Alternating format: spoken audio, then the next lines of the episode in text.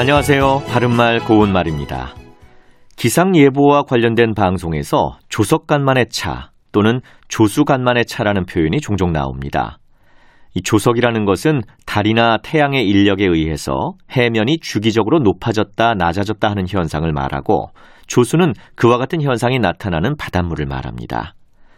그리고 간만이라는 것은 간조와 만조를 아울러 이루는 말인데요. 간조는 바다에서 조수가 빠져나가 해수면이 가장 낮아진 상태고 만조는 밀물이 가장 높은 해면까지 꽉 차게 들어오는 현상 또는 그런 때를 말합니다.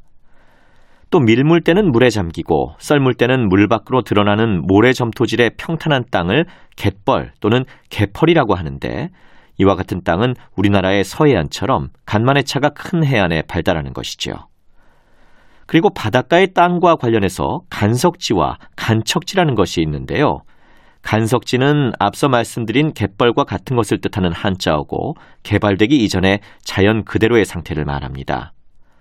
그리고 간척지는 농경지 등으로 이용하기 위해서 호수나 바닷가를 둘러막고 물을 빼내어 만든 땅으로 인위적으로 개발된 안정적인 상태를 말합니다. 그래서 간석지를 개간한다 또는 개펄을 간척지로 개발한다 이와 같이 표현할 수 있겠습니다. 바른말 고운말 아나운서 이규봉이었습니다.